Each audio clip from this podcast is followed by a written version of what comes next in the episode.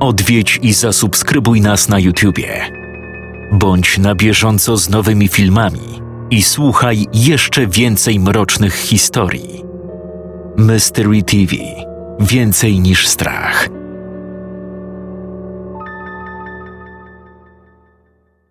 www.mysterytv.pl Jeszcze więcej strachu, jeszcze więcej mrocznych historii. Upiorne święta.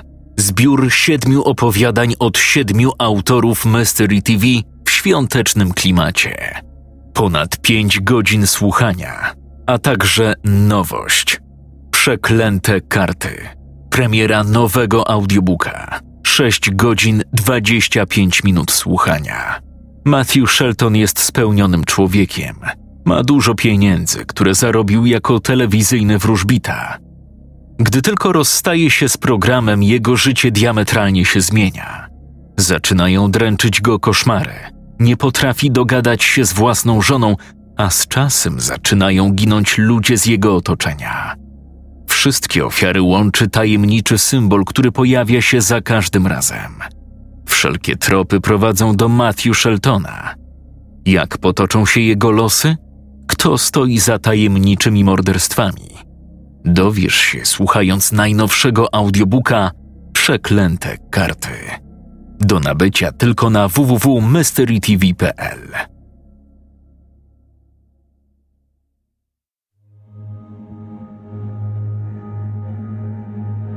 Blado-czerwona Skoda zaparkowała z piskiem opon na parkingu przy ulicy Tomasza Zana.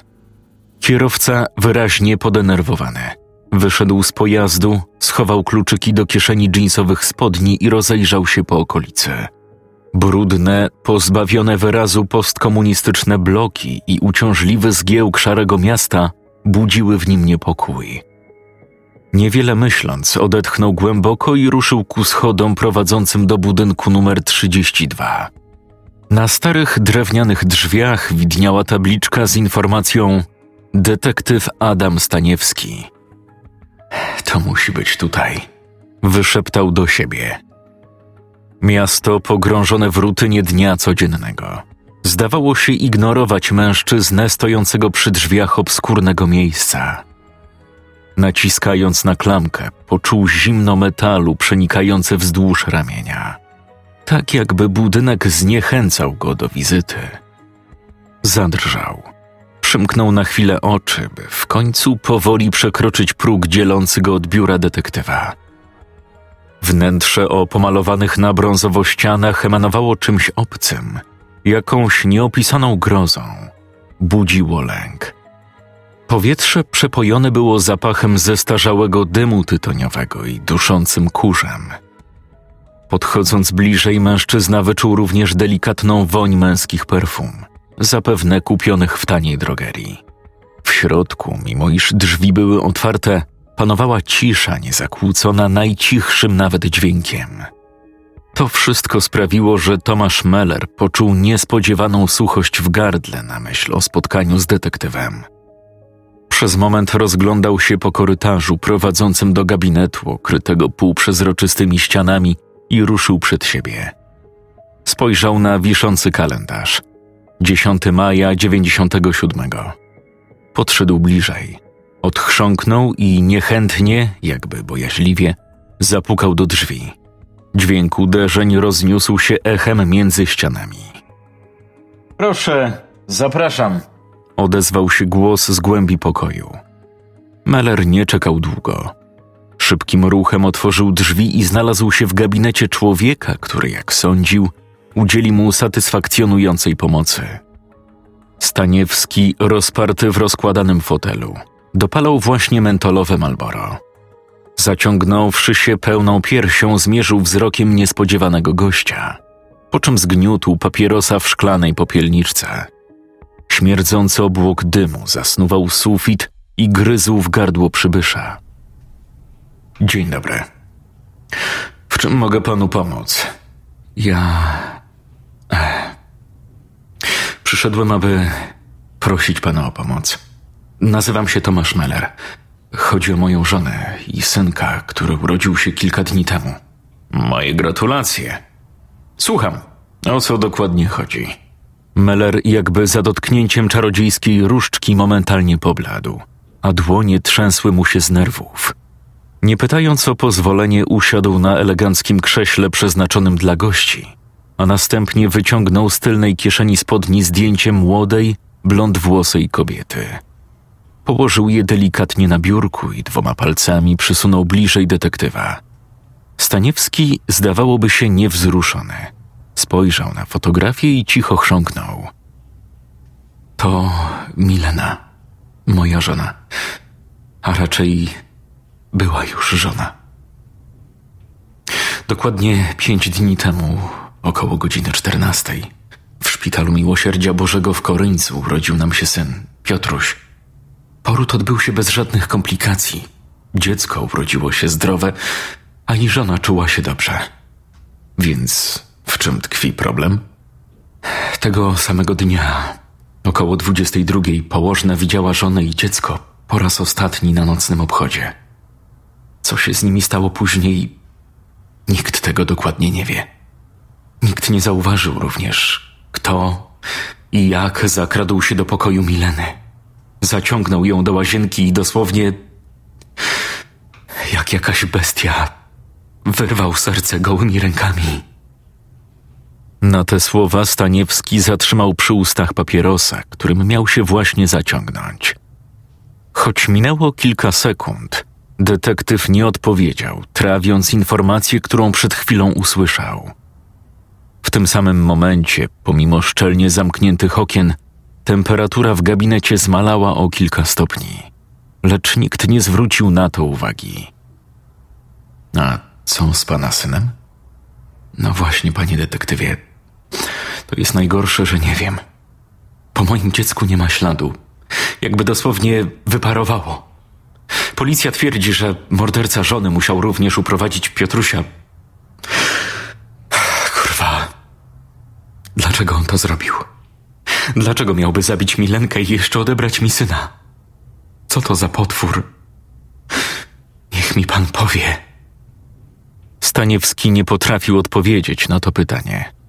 W głowie kłębiła mu się myśl, że niezależnie od sytuacji, mężczyzna, który właśnie przed nim siedzi, odchodzi od zmysłów i potrzebuje pomocy. Nie bez powodu Meller udał się właśnie do niego. W tej części Polski nie ma lepszego specjalisty od przestępstw, lekko mówiąc, wykraczających poza kompetencje i możliwości zwykłej policji. Nie ma nikogo innego, kto w rozwiązywaniu zbrodni bazuje na doświadczeniach ze światem pozagrobowym. Zatem zlecenie brzmi odszukać dziecko i wytropić mordercę. A czy policja ustaliła coś konkretnego? Zabezpieczyli tylko miejsce zbrodni. Wypełnili jakieś formularze i podobno robią wszystko, co w ich mocy. Pierdolenie psia jego mać. Od kilku dni nie powiedzieli mi niczego nowego. Proszę, pieniądze nie grają roli. Zależy mi wyłącznie na odnalezieniu skurwysyna. Mówią, że jest pan dobry w te klocki, więc wierzę, że jest pan w stanie mi pomóc. Detektyw ponownie ociągał się z odpowiedzią. Palił mentolowe Malboro, taksując wzrokiem zrozpaczonego ojca. Nim się odezwał, wypuścił z ust kilka idealnie okrągłych tytoniowych kółeczek, a te, jakby pchane niewidzialną siłą, unosiły się coraz wyżej i wyżej, by po chwili rozpłynąć się w powietrzu niczym mgliste wspomnienie snu zaraz po przebudzeniu.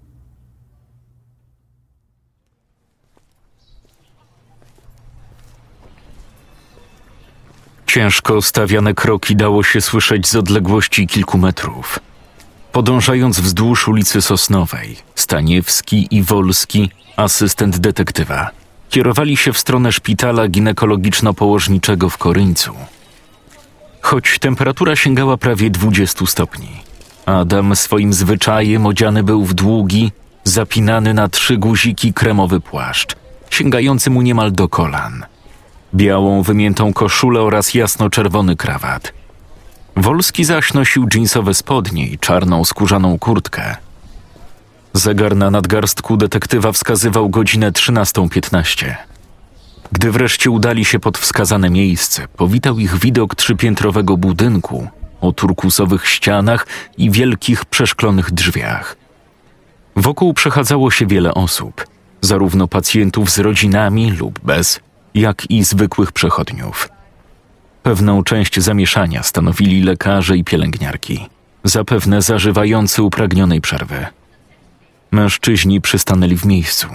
Omietli wzrokiem szpital, po czym Staniewski wyciągnął ze zgniecionej paczki przedostatniego Malboro. Odpalił zapalniczkę i zwrócił się do Wolskiego. Paweł, wiesz co masz robić? Jasne, szefie. Powtórzę, jak pan mówił. Notować wszystko, co wyda mi się istotne w sprawie. To znaczy opis miejsca zbrodni, relacje personelu medycznego oraz całą resztę ważnych informacji. Detektyw w geście zadowolenia skinął głową i wypuścił z płuc obłok tytoniowego dymu. Po kilku minutach udali się do środka. Długie korytarze szpitala, niczym labirynt bez wyjścia, powiodły ich wprost do oddziału położniczo-noworodkowego, w którym zamordowano Milenę Meller. Z każdym ciężko stawianym krokiem echo marszu rozbrzmiewało coraz dalej, jakby zwiastując nadejście mężczyzn. Z oddali dostrzegła ich tęga położna o kasztanowych włosach, wychodząca właśnie z pokoju numer 8. Jej lazurowy fartuch delikatnie opinał krągłe ciało, a surowe spojrzenie, zimne niczym lód, zdradzało oznaki zgorzknienia. Niewątpliwie z powodu wypalenia zawodowego. Nie minęło więcej niż pięć sekund od zauważenia mężczyzn, gdy kobieta stanowczym ruchem zagrodziła im drogę. Przepraszam, a panowie to niby dokąd? Dzień dobry. Nazywam się Adam Staniewski, a to mój pomocnik Paweł Wolski. Szukamy pani Wójtowicz. Byliśmy umówieni na rozmowę. A, panowie z pewnością w sprawie tego morderstwa. Co to się stało w zeszłym tygodniu? Przykre, prawda? Dobry Boże. Nie sądziłam, że kiedykolwiek coś takiego wydarzy się na terenie naszego szpitala. To straszne. Co to się ludziom w głowach porobiło? Za komuny takie rzeczy nie miały miejsca. Z pewnością. Więc gdzie możemy znaleźć panią Wójtowicz? Zaraz panów zaprowadzę. Ale najpierw proszę posłuchać. Bo ja wiem, kto zabił tę biedną kobietę. Położna rozejrzała się na boki, aby sprawdzić, czy nikt ich nie podsłuchuje, by po chwili przywołać do siebie detektywów ruchem dłoni. Proszę posłuchać, tylko bez śmiechów, poważnie mówię. To taka miejska legenda. Ludzie gadają, że istnieje szajka bandziorów jeżdżących czarną wołgą. Słyszy się, że wieczorami wkradają się do domów lub szpitali, aby porwać nowonarodzone dzieci, a rodziców ukatrupić. Takie dzieci, proszę uwierzyć, sprzedawane są później Niemcom za ogromne sumy i to w dolarach. No, co się pan tak szczerze? To szczera prawda. Wolski przezornie, nie zważając na bzdurność legendy i reakcję szefa, zapisywał w notesie każde słowo wypowiadane przez kobietę. A, pan to zapewne Adam Staniewski. Odezwał się nieznajomy głos za plecami mężczyzn. Nazywam się Magdalena Wójtowicz. Dzwonił pan do mnie wczoraj. Zapraszam za mną. Udamy się w jakieś spokojniejsze miejsce, gdzie nikt nie będzie nam przeszkadzał. Po kilku minutach żwawego marszu znaleźli się w klaustrofobicznym wręcz pokoiku o białych, niczym kreda ścianach. Wnętrze pomieszczenia mieściło jedynie biurko, cztery krzesła i mahoniowy stół, zapewne pamiętający jeszcze czasy II wojny światowej. Mężczyźni usiedli na niewygodnych krzesłach, a położna Wójtowicz, oparta o ścianę, sięgnęła do kieszeni fartucha, aby odpalić schowanego papierosa. Zaciągnęła się, po czym odetchnęła głęboko. Musiała uspokoić myśli, zanim byłaby w stanie się odezwać. Dłonie drżały jej od targających emocji, lecz w końcu zapytała: Czy muszę panom opisać dokładnie, jak znalazłam zwłoki pacjentki? Staniewski skinął tylko głową na znak potwierdzenia. Rozumiem. No więc, jeśli dobrze pamiętam, to stało się rano, około szóstej. Przyszłam wcześniej do pracy, aby zmienić dziewczyny. Ubrałam się w fartuch, nastawiłam wody na kawę i udałam się na poranny obchód. O tej porze większość pacjentek wciąż śpi, więc zaglądałam tylko ukradkiem, żeby sprawdzić, czy wszystko w porządku. Kiedy przechodziłam obok łazienki, wyczułam charakterystyczny zapach krwi. Jest pan detektywem, to pan pewnie wie. Jeden z tych, które wyczuwa się od razu. Niewiele myśląc, weszłam do środka. Otworzyłam kabinę i zobaczyłam coś, co chyba do końca życia będzie mi się śniło po nocach. Wszędzie rozbryzgana krew. Panie detektywie, żeby. żeby mnie pan źle nie zrozumiał. Kobiety czasem krwawią jeszcze kilka dni po porodach. Długo i mocno. Ale to nie było to. Matko Boska. Krew była po prostu wszędzie. Od podłogi po sufit. Co więcej, ręce pacjentki zwisały bezwładnie. Głowa opadła na klatkę piersiową, a w miejscu, gdzie powinno być serce, znajdowała się wielka, cholerna dziura. Wyobraża pan to sobie? Potok zasychającej, pociemniałej krwi, spływający z rozszarpanej klatki piersiowej, trafiał prosto do cholernego kibla. Jakiś psychol wyrwał jej serce. Co gorsza, policja twierdzi, że zwyrodnialec dokonał tego gołymi rękami. Staniewski zauważył, że dłonie położnej zaczęły mimowolnie się trząść. Po chwili spojrzał na pogrążonego w tworzeniu notatek Pawła i splutł ręce na piersiach. Rozumiem. Podobno morderca uprowadził również dziecko. Zastanawia mnie tylko, jakim cudem nikt z personelu nie zauważył nieznajomego uciekającego ze szpitala z noworodkiem. Wie pan, może gdyby ordynator nie zwalniał tylu pracowników, kręciłoby się tu więcej ludzi. A tak, jak widać, można sobie bezkarnie wejść, zadźgać kogo trzeba i wyjść, nie zostawiając po sobie żadnego śladu. Poza tym, jak się pewnie pan domyśla, kamery to tylko atrapy. Zauważyła pani coś jeszcze? Coś nietypowego? Hmm, nie. Nic szczególnego nie rzuciło mi się w oczy. Nie licząc, jak mówiłam, wielkiej, cholernej dziury w piersi i braku serca. No dobrze, zatem wiemy już chyba wszystko. Dziękujemy pani za chwilę rozmowy. Gdyby jednak coś się pani przypomniało, proszę od razu do mnie dzwonić. Tutaj ma pani mój numer. Pozwoli pani, że przed wyjściem rzucimy jeszcze okiem na miejsce zbrodni. Staniewski, jakby pogrążony w transie, maszerował chodnikiem – ignorując obecność Wolskiego. Rozmyślał o prowadzonej obecnie sprawie, o tym jak i dlaczego ktoś włamał się do szpitala, aby porwać niemowlę i brutalnie zamordować jego matkę. I co ważniejsze, dlaczego nikt nie zauważył napastnika, nie słyszał krzyku kobiety, a oni sami na miejscu zdarzenia nie odkryli nic, co mogłoby przybliżyć ich do schwytania mordercy. Po chwili znaleźli się na szpitalnym parkingu i wsiedli do służbowego auta. Paweł jak zwykle robił za szofera, co w gruncie rzeczy nawet mu się podobało. Wolał to niż bezczynne gapienie się w szybę podczas jazdy, jak miał to w zwyczaju Staniewski. Wyjechali z terenu szpitala, włączywszy uprzednio lewy kierunkowskaz i ruszyli w kierunku ulicy Zana do swojego biura. Może skoczymy na jakiś obiad? Kawałek stąd widziałem ciekawą knajpę. Dawaj, ja stawiam. Aby pozostać niezauważonym, śledzący ich pojazd włączył się do ruchu dopiero po dłuższej chwili.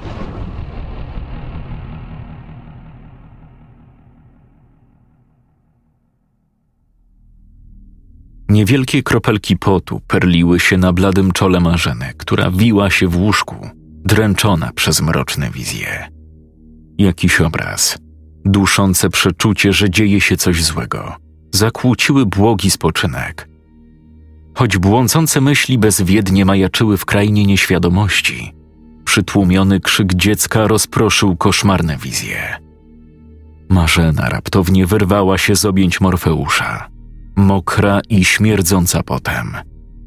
Dysząc ciężko, rozejrzała się po przepełnionej ciemnością sypialni. Jej dłoń zacisnęła się na wilgotnej pościeli, a oczy powoli przyzwyczajały się do mroku okalającego wnętrze. Głęboki, acz przyspieszony oddech leniwie powracał do normalnego tempa, stopniowo uspokajając wyrywające się z piersi serce. Przez chwilę nie wiedziała, która była godzina ani gdzie się znajdowała. Pomasowała się po głowie i poczuła, jak stężałe dotąd mięśnie z każdą sekundą pozbywają się napięcia, rozluźniając kark, barki i plecy. Koszmar, którego doświadczyła, powoli odchodził w zapomnienie. Suchość w ustach odebrała jej zdolność mówienia. Przełknęła ślinę. Wypuściwszy z płuc powietrze, spojrzała na śpiącego obok męża. Silnego, brodatego mężczyznę, któremu dwa lata temu odparła tak na ślubnym kobiercu. Kochała go całym sercem, a widok jego pogrążonej we śnie twarzy przyprawił ją o pełen dobroci uśmiech. Po chwili przytuliła się do męża, aby poczuć ciepło jego silnego ciała. Tylko w tych ramionach czuła się bezpieczna. Gdyby mogła, z przyjemnością by w nich zamieszkała, z dala od wszystkich problemów, pracy czy wrednych ludzi, dla których musiała być sztucznie miła każdego dnia. W momencie, kiedy wtuliła głowę w jego klatkę piersiową, nocną ciszę zmąciło skrzypienie szafy ulokowanej w rogu pokoju. Niby nic szczególnego, gdyby nie fakt, że mebel zawsze był zamykany na klucz. Marzena zadrżała, słysząc, że drzwiczki stopniowo się rozchylają, jak gdyby coś od środka powoli je pchało na zewnątrz. Choć strach z początku kazał jej zignorować sytuację, tak rozum zmuszał do podniesienia wzroku, aby sprawdzić, co kryje się w ciemnościach. Biła się z myślami. Obudzić męża, czy nie zaprzątać mu głowy? Być może wyimaginowanym problemem. Bo co mu powie? Że ich szafa skrywa potwora? Weź się w garść, kobieto. Nie masz przecież sześciu lat. Pomyślała, po czym podjęła decyzję. Nie mogła dłużej bezczynnie wpatrywać się w mebel, więc wsparła się łokciami, wyprostowała plecy i zmrużyła oczy. Przez dłuższą chwilę nie działo się nic nadzwyczajnego. Od stara mahoniowa szafa z otwartymi drzwiczkami. Lecz im dłużej się jej przyglądała, tym większy ogarniał ją strach, który osiągnął apogeum, kiedy ze środka wydobył się dźwięk drapania, jakby ktoś rysował pazurami po drewnianej powierzchni. Jednak najgorsze było to, że coś się poruszyło. Coś małego, wątłego. Coś, co przypominało ludzką rękę. Marzena poczuła, że drętwieją jej palce, a kark wilgotnieje od potu. Nie wiedziała, czy widok wysuwającej się z mebla dłoni jest pozostałością po niedoszłym koszmarze, z którego jeszcze się nie wybudziła. Czy może to wszystko działo się w rzeczywistości? Niezależnie od prawdy, coś wychodziło z szafy, a ona nie mogła się nawet poruszyć. Ciałem owładnął paraliż, który unieruchomił nogi, ręce, głowę, a nawet palce u stóp. Chciała krzyknąć, ale słowa więzły jej w gardle. Kątem oka dostrzegła, że jej prawy bark ocieka krwią. Zadrżała, lecz po chwili odkryła, że na jej ciele nie było żadnej rany.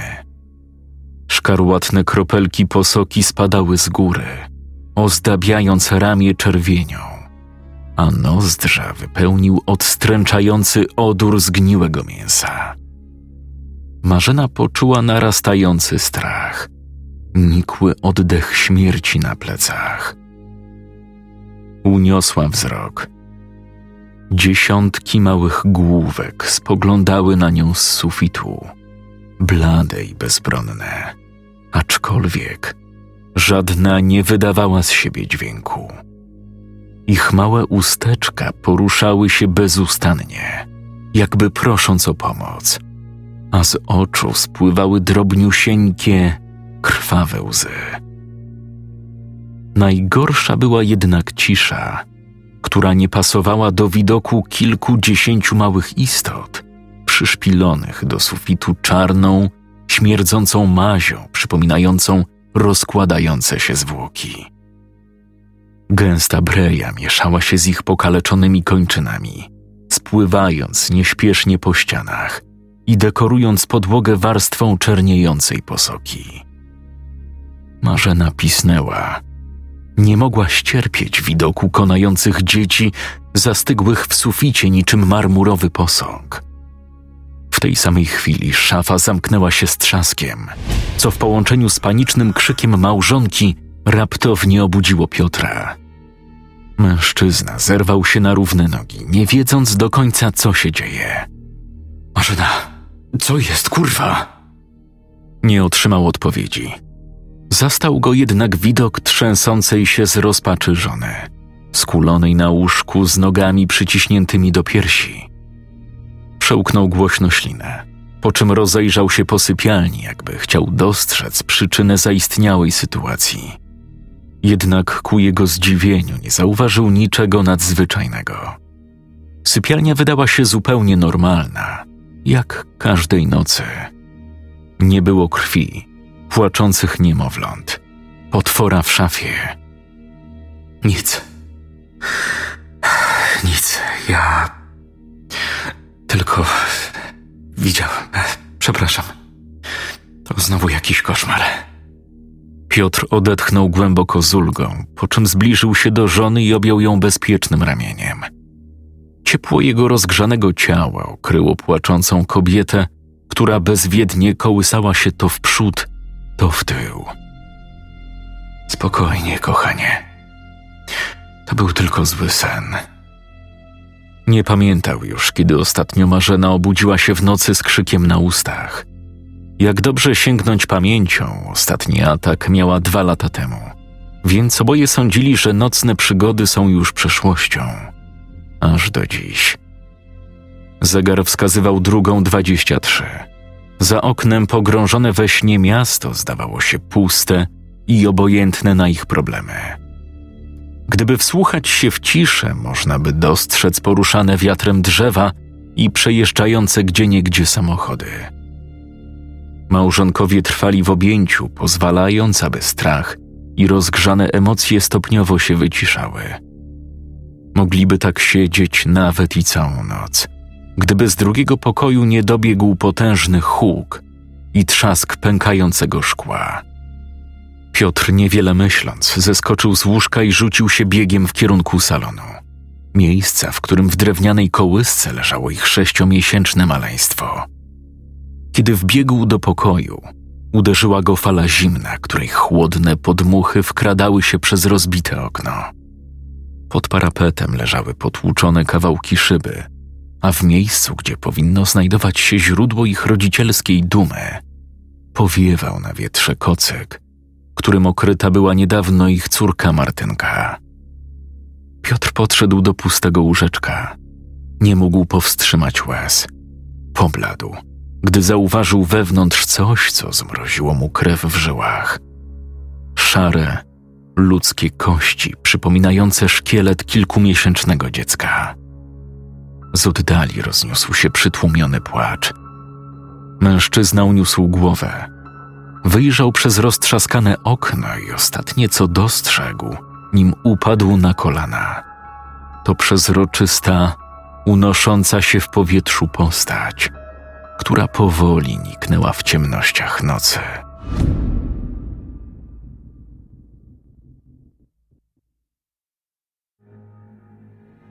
Ciasno upchane książki zdobiły wnętrze czarnej gabloty, w skład której wchodziły takie pozycje jak Necronomicon, Dziecko Rosemary czy uwielbiany przez Staniewskiego Dracula, którego ilustrowane wydanie leżało akurat na biurku. Podczas gdy tytoniowe obłoki wypełniały wnętrze gabinetu, Pożółkłe kartki powieści kontrastowały ze świeżo wydrukowanym egzemplarzem kuriera lubelskiego.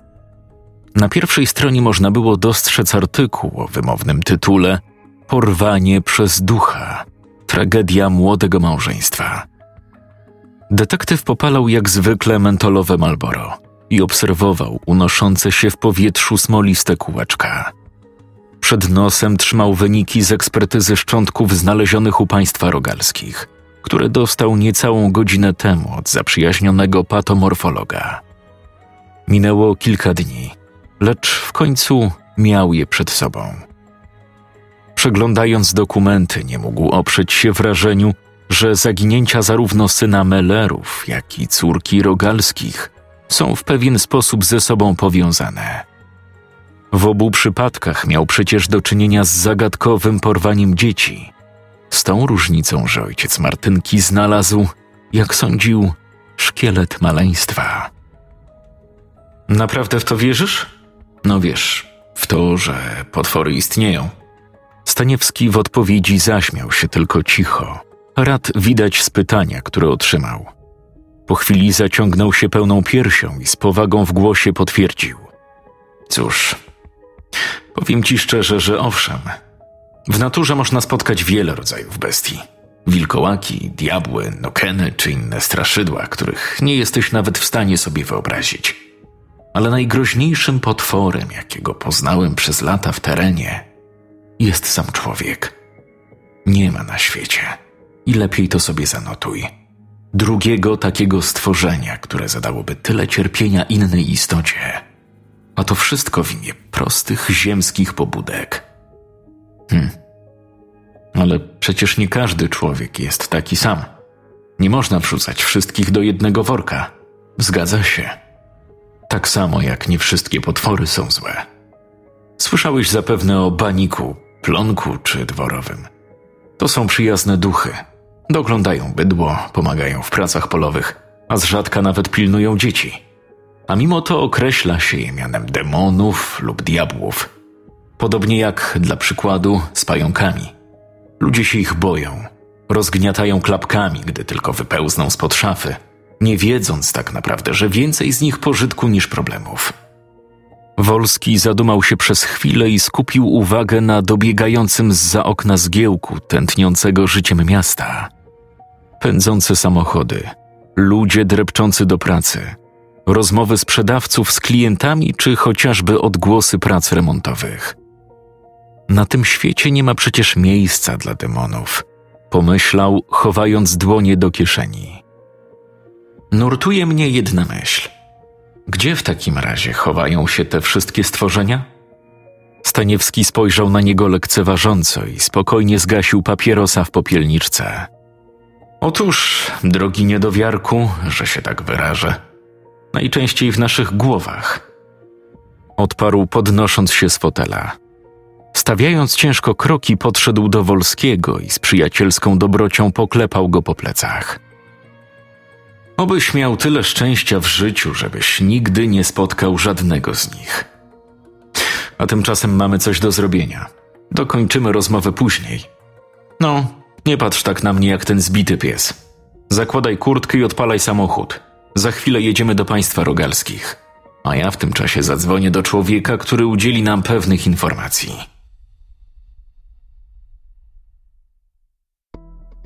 Po 30 minutach dotarli na miejsce. Droga minęła im niezwykle szybko, zapewne za sprawą ciągłych pytań o sprawy nadprzyrodzone ze strony Wolskiego, który jakby przeklęty słowotokiem nie potrafił usiedzieć cicho nawet przez krótką chwilę. Mężczyźni zaparkowali nieopodal osiedlowego sklepu. Wysiedli z samochodu, zamknęli za sobą drzwi i skierowali się pod adres przy ulicy Tulipanowej – wskazany przez Marzenę Rogalską.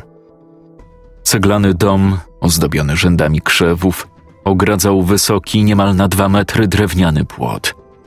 Rosnące wewnątrz działki różnobarwne byliny sprawiły, że Staniewski poczuł, jakby znalazł się w ogrodzie botanicznym, otoczony rzędami kwiatów pachnących wiosną.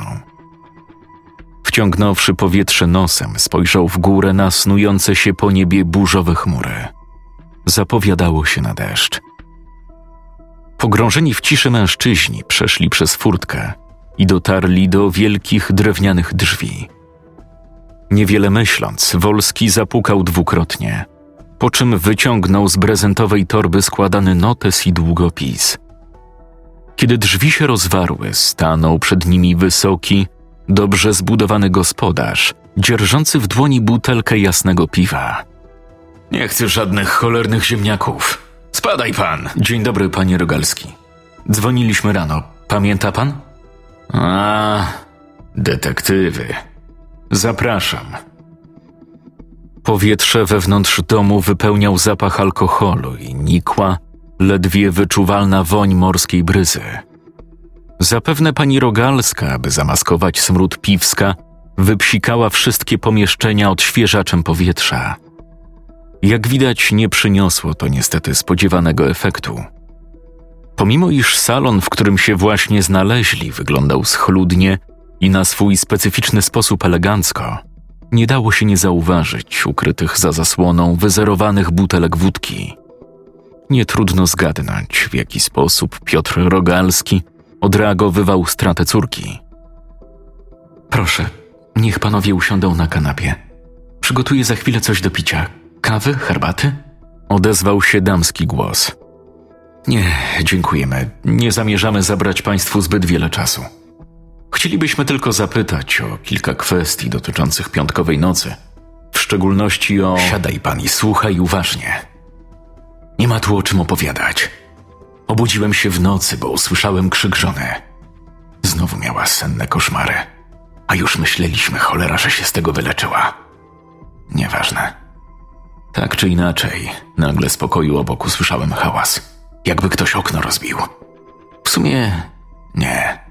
To złe słowo. Roztrzaskał w drobny mak. O, to jest lepsze określenie. Mężczyzna pociągnął haust piwa, nie zważając na ściekającą mu po brodzie stróżkę chmielowego trunku. Po chwili beknął głośno i wytarł zawilgocone usta brudnym rękawem. No i co dalej? Wbiegam do pokoju, rozglądam się, a tu nie ma dziecka. To znaczy, było, ale jakby to powiedzieć, martwe. Mówiąc dokładniej, zostały z niego same kości i trochę mięsa. Kurwa mać! Wyobraź pan to sobie. Zupełnie jakby ktoś go połknął, przeżył i wypluł sam szkielet. Jak te jebane sowy, albo jak ten kot, co żyga kłakami. Cholera, nie mogę przestać o tym myśleć. Wolski siedział na twardej kanapie i notował każde słowo Rogalskiego, łącznie z przekleństwami i obrazowym porównaniem. Nauczony doświadczeniem wiedział, że w wypowiedzi świadka, zwłaszcza pijanego, nawet najdrobniejszy szczegół ma znaczenie. A pańska żona, co robiła w tym czasie? Marzena? Leżała w łóżku i trzęsła się ze strachu. A co miała innego robić? Samo mało nie dostałem zawału, widząc, że ktoś zabił Martynkę. A wie pan, w co policja mi nie uwierzyła? Że ja widziałem sukinkota. I nie był to człowiek. To był duch. Jakieś cholerne widmo unoszące się w powietrzu. Do tej pory nie wiem, czy to się zdarzyło naprawdę, czy już całkiem mnie popierdoliło. No cóż, Niech pan nie pomyśli, że się z pana naśmiewam. Wiem, jak działa policja. Ja z kolei nie wykluczam żadnej możliwości. Szczególnie, że okoliczności, w jakich państwa córka została zaatakowana, były, nazwijmy to, niecodzienne. Marzena Rogalska, wysłuchawszy relacji męża, schowała w dłoniach zapłakaną twarz, po czym wybiegła do kuchni. Choć detektywi mieli do niej kilka pytań, zdążyli jedynie odprowadzić ją wzrokiem. Pozostali więc w salonie z Piotrem, którego złość wzrastała proporcjonalnie do ilości spożytego alkoholu. Jeśli mogę Państwa pocieszyć, to chciałbym przekazać interesującą wiadomość. Zainteresowawszy się Państwa sprawą, poprosiłem, żeby zbadano szczątki znalezionego przez Pana dziecka, krew, DNA i tym podobne. Radziłbym lepiej, aby Pan usiadł Chodzi o to, że badania genetyczne wykazały, że szczątki nie należały do państwa córki. To jest oficjalna ekspertyza. Nie ma tu miejsca na jakąkolwiek pomyłkę. Po tych słowach Rogalski wypuścił z rąk butelkę piwa, które rozlało się na dywanie, po czym wyrwał dokument z rąk Staniewskiego. Czytając tekst z emocji wytrzeszczał oczy niczym dziecko, które odbiera z rąk dyrektora dyplom z czerwonym paskiem. Zadrżał. Targające nim emocje malowały się na twarzy. Ulga, radość, nadzieja, a potem przyszło ponowne zwątpienie. Jak to możliwe? Przecież po co? Po co ktoś podrzuca nam cudze dziecko? Ten papier nie jest prawdziwy, pan ze mnie kpi, prawda? To wyniki specjalisty, ale więcej nie potrafię powiedzieć. Więc jest szansa na to, że nasza Martynka żyje? Owszem. Aczkolwiek jeszcze nie wiemy, w jakim celu zamieniono dzieci. Ale obiecuję, że dołożę wszelkich starań, aby to odkryć. I oczywiście postaram się odnaleźć dziewczynkę, gdyż ostatnio nie tylko państwo stracili potomstwo. Ale dosyć gadania. Zanim to się stanie, koniecznie musimy zobaczyć miejsce, gdzie doszło do ataku. Rogalski, wpatrzony w ekspertyzę, jakby z początku nie słuchał. Jednak po chwili wrócił myślami do rzeczywistości i zaprowadził detektywów do salonu.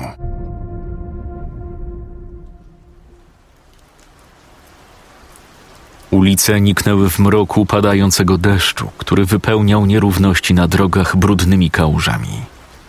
Słońce schowało się za chmurami, a z rzadka widoczni przechodnie, kryjący się pod teczkami, torebkami czy gazetami kupionymi w kioskach, pośpiesznie szukali schronienia, aby nie przemoknąć do suchej nitki. Staniewski maszerował chodnikiem, pozwalając, aby zimne krople deszczu zalewały starannie uczesane włosy – które torturował rano grzebieniem niemal przez trzydzieści minut. Wolski natomiast, nie oglądając się na szefa, zarzucił skórzaną kurtkę na głowę i pobiegł w kierunku zaparkowanego auta. Cholerny deszcz! Schowane w kieszeni monety brzęczały mu przy każdym podskoku nad kałużą. Nie zważając na trąbiące samochody, wbiegł na jezdnię Przeklął kierowcę taksówki i po chwili znalazł się po drugiej stronie ulicy. Ulewa jakby przybrała na sile. Detektyw powolnym krokiem zmierzał w stronę zaparkowanego Audi 80, służącego im jako pojazd służbowy. W oddali majaczyła postać Wolskiego, który czekał już przy samochodzie, wyraźnie trzęsąc się z zimna. Adam, szybciej, bo moknę! Staniewski, jakby przywołany krzykiem, powrócił myślami do rzeczywistości. Włożył skostniałe dłonie do kieszeni płaszcza i przyspieszył marsz. Z każdym krokiem skórzane buty nasiąkały wilgocią, czym wywoływały na mokrych stopach nieprzyjemne wrażenie zimnego dotyku. Kiedy detektyw znajdował się już kilka metrów przed asystentem, przystanął na chwilę i obrócił przemoczoną twarz delikatnie w prawo wytężając przy tym wzrok do granic możliwości, jakby chciał dostrzec każdy najdrobniejszy szczegół znajdujący się w polu widzenia. Sam nie wiedział, co przyciągnęło niespodziewanie jego uwagę. Zaparkowany w oddali czarny pojazd, czy dziwna, tajemnicza postać za kierownicą. Jej zimne i ciężkie niczym ołów spojrzenie utkwione w detektywie Sprawiało wrażenie, jakby nieznajomy obserwował go od momentu, kiedy tylko opuścił dom rogalskich. Momentalnie poczuł przebiegający po plecach dreszcz, wijący się przez kręgosłup, aż po mokry kark. Adam, wszystko w porządku? Poczekaj tu chwilę. Odparł Staniewski bez wahania, po czym ruszył w kierunku czarnego Mercedesa. To chociaż daj mi kluczyki, Nawalny deszcz nieprzerwanie szturmował ulice, zmieniając miasto w obraz jesiennej nostalgii o rozmytych konturach. Nieznajomy mężczyzna, co można było wywnioskować wyłącznie po jego sylwetce, wciąż bacznie przyglądał się detektywom, jakby niewzruszony faktem, że został zauważony. Czarny kapelusz i okulary przeciwsłoneczne zakrywały pozbawioną wyrazu twarz – co w połączeniu z gęstą ścianą opadów skutecznie maskowało jego tożsamość. Mimo to Staniewski, wciąż wiedziony przeczuciem, skracał dystans, czując jak niepohamowana siła ciągnie go ku mężczyźnie. Nie wiedział, czego ma się spodziewać, gdy dojdzie do konfrontacji, lecz ciekawość pobudzana przez narastające w piersi doznanie strachu nie pozwalała mu się zatrzymać. Powietrze nagle zastygło atmosferą niepokoju, wzmacnianą przez brudny krajobraz miasta wyludnionego niczym po ogłoszeniu zagrożenia atomowego. Zanim zdążył zareagować, zbliżyć się choćby na dwa metry, nieznajomy przekręcił kluczyk w stacyjce. Niespodziewanie dzielącą ich przestrzeń rozświetliła smuga jasnego światła, oślepiając detektywa, a uszy owładnął potężny ryk uruchamianego silnika. Szlak! Zaklął Staniewski, osłaniając oczy przed jaskrawym błyskiem lamp. Minęło zaledwie kilka sekund, nim poradził sobie z połyskującymi mroczkami i odzyskał sprawność widzenia.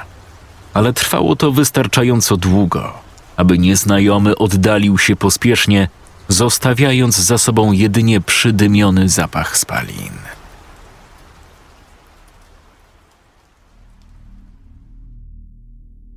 Magda, nie mogąc znaleźć żadnego interesującego filmu, skakała po kanałach, ospale wciskając klawisze pilota. Klik jedynka, klik Polsat. Same idiotyczne programy. Umościła się wygodnie na kanapie. Zarzuciła na siebie wzorzysty kocyk i podkuliła nogi. Choć wiszący na ścianie zegar wskazywał 20.15, dziewczyna sobotni wieczór spędzała w pracy. Tak jakby o ile zajmowanie się trójką rozwydrzonych bachorów można w ogóle nazwać pracą. Gdyby nie to, że w wakacje zamierzała wyjechać z przyjaciółmi na Mazurę, a niestety do tego potrzebowała funduszy, już dawno porzuciłaby opiekę nad tymi małymi diabłami.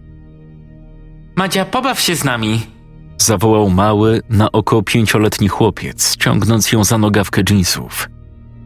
Madzia, nudzimy się! Pobawmy się w chowanego! Wtórował mu młodszy brat Rafał. Boże.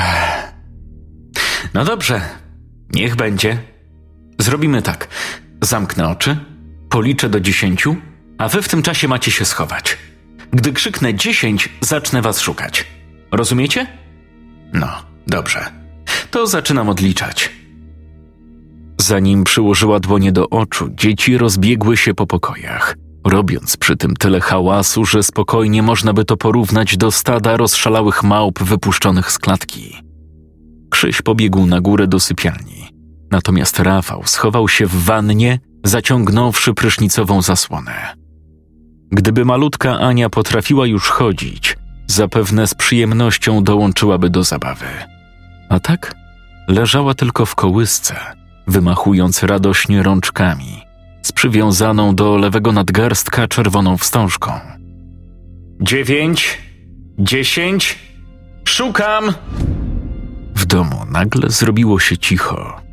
Ustały wszystkie krzyki i radosne wrzaski.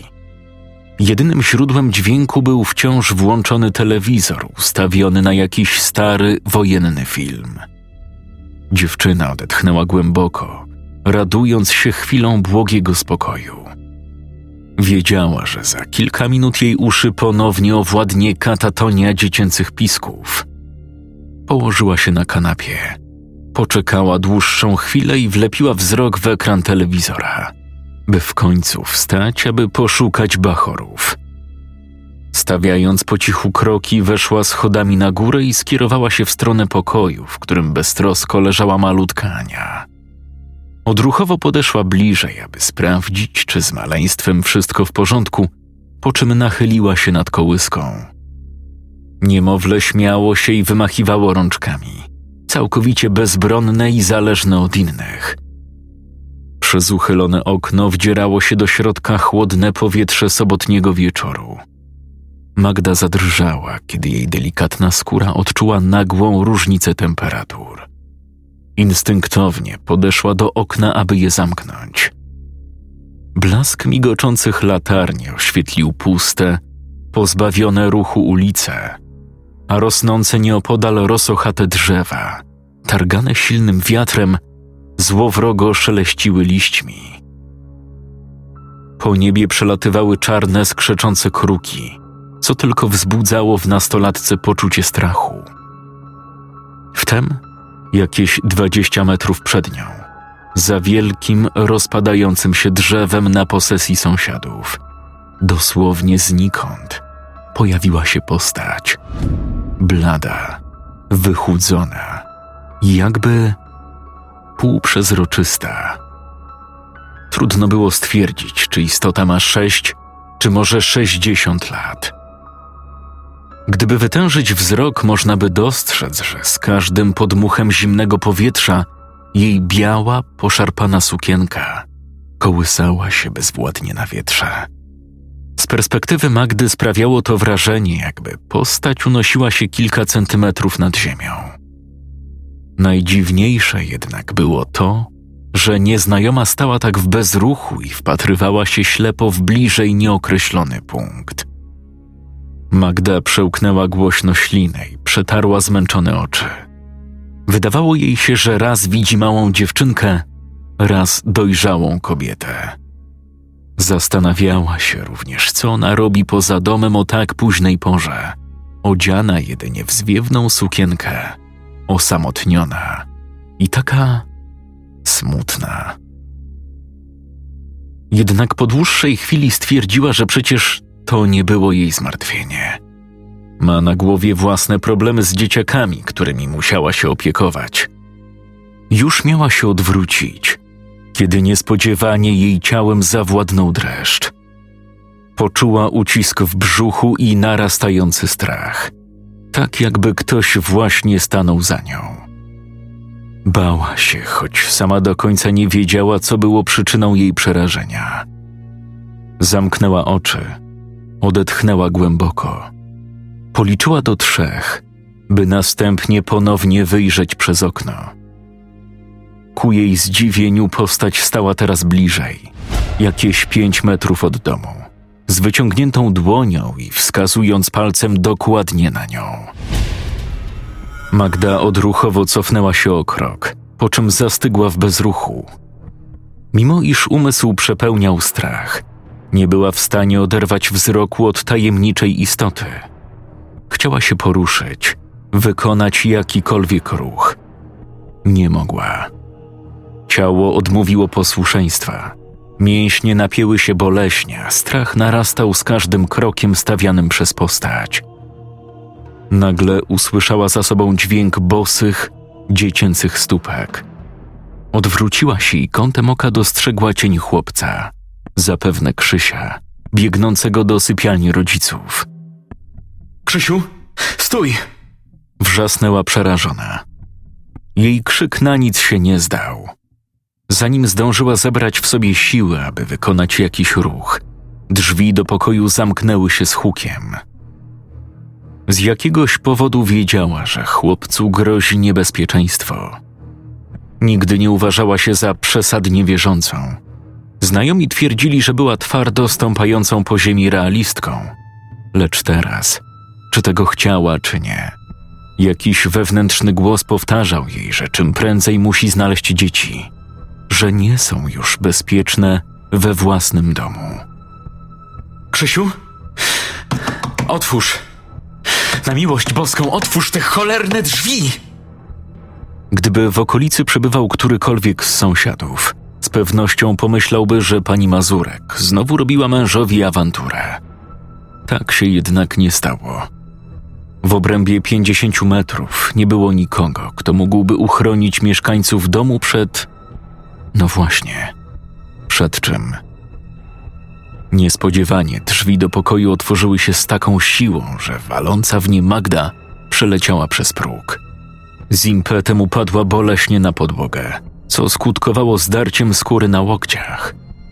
Przed oczami miała mroczki, a dłonie mimowolnie zacisnęła w pięści. Nerwowo rozejrzała się po pokoju. W środku panował chłód, chociaż okno z widokiem na taras było szczelnie zamknięte.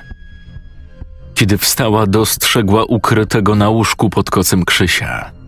Chłopiec aż trząsł się ze strachu. Boję się. Spokojnie, Krzysiu. Nic ci nie grozi, jestem tu z tobą. Ta pani. Też ją widziałaś? Tak, ale nic ci nie zrobi. Możesz już wyjść spod koca. Nie. Boję się. Pomóż mi. Krzysiu, już dobrze. Odparła podchodząc bliżej. Drżącą dłonią chwyciła koc, pod którym schował się chłopiec i pociągnęła go do góry.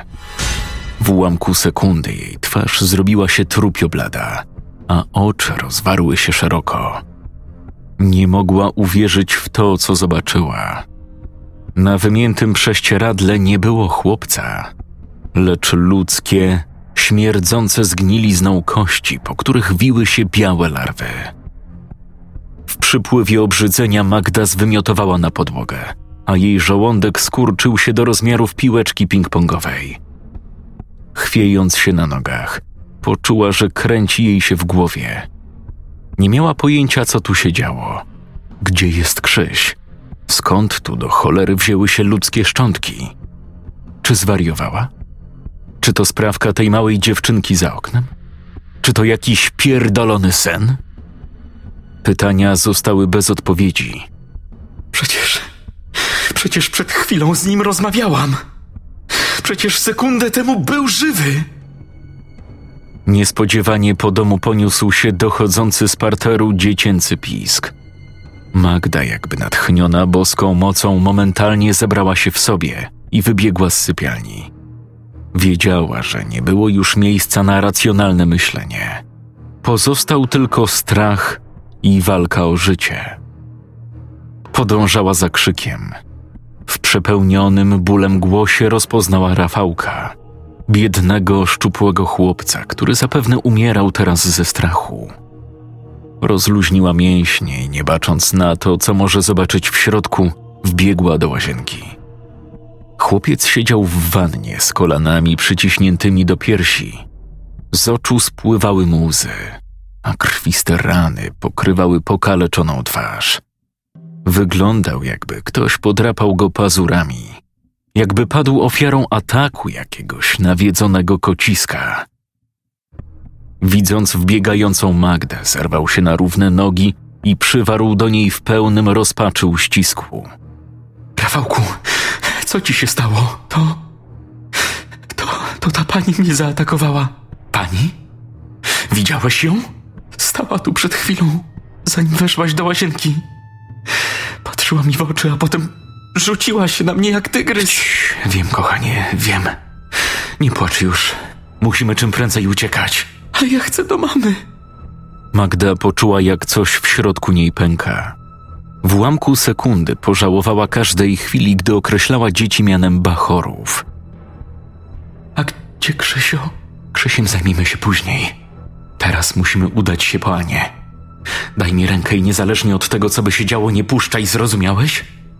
Chłopiec jedynie przytaknął głową i podał opiekunce wilgotną od potu dłoń.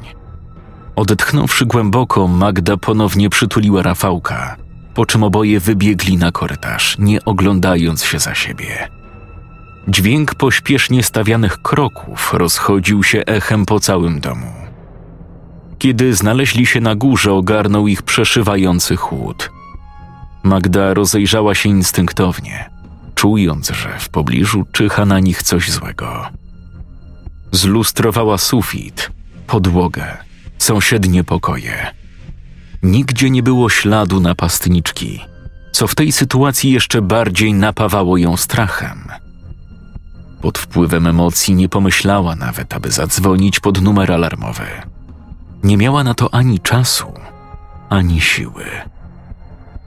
Wtem ogarnęła ich ciemność, jakby ktoś odciął źródło zasilania. Magda instynktownie ścisnęła dłoń Rafałka jeszcze mocniej. Drobne, mokre od potu paluszki niemal wyślizgnęły się jej z ręki, ale mimo to nie przerwali uścisku. Po chwili powolnym krokiem ruszyli przed siebie, błądząc w ciemności wolnymi rękami po omacku. Jesteś bardzo dzielny, kochanie. Nie płacz już, proszę. Za chwilę będzie po wszystkim. Rafałku, nie ma się czego bać. To z pewnością chwilowa awaria. Słyszysz? kawałek. Z lękiem w oczach nastolatka odwróciła się, aby sprawdzić powód jego milczenia. Wciąż czuła dotyk zimnej, dziecięcej dłoni. Kiedy oczy przystosowały się już do ciemności, tak że mogłaby go ujrzeć, zadrżała. Z przerażeniem w sercu odkryła, iż chłopca nie ma. Spojrzała w dół. Gdy w końcu zrozumiała, co się właściwie stało, zakręciło jej się w głowie. Nie trzymała już dziecięcej dłoni, lecz ludzką kość, pokrytą resztkami krwawego mięsa. Momentalnie ogarnęła ją fala gorąca, niemal paląc kark żywym ogniem. Przywarła do ściany i bezsilnie osunęła się na podłogę. Nie była w stanie zrozumieć, co się tu działo. Dlaczego spotkało to akurat ją? Dlaczego? Po chwili nie wytrzymała. Zaczęła na przemian to śmiać się, to płakać, mamrocząc pod nosem niezrozumiałe słowa i kręcić głową na boki, jakby to miało odpędzić całe zło, które ją nawiedziło. Odchodziła od zmysłów. Poziom absurdu i przerażenia osiągnął apogeum, którego nie była w stanie już kontrolować. Trwała tak przez kilka minut, gdy nagle dostrzegła postać wynurzającą się ze ściany. W gruncie rzeczy nie zrobiło to na niej żadnego wrażenia. No bo dlaczego miałoby zrobić? Przecież to wszystko było tylko snem. Głupim, koszmarnym snem, nie mającym z rzeczywistością nic wspólnego.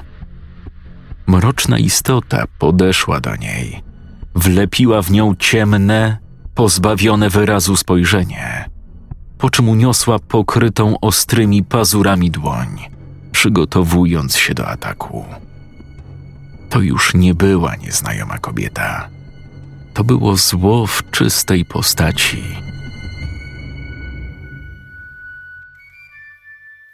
Przysięgam, już nigdy więcej nie zajrzę do kieliszka. Stwierdził bełkotliwym głosem osiedlowy pijak, obserwując przez okno, jak głowa Magdy odrywa się z trzaskiem od reszty ciała.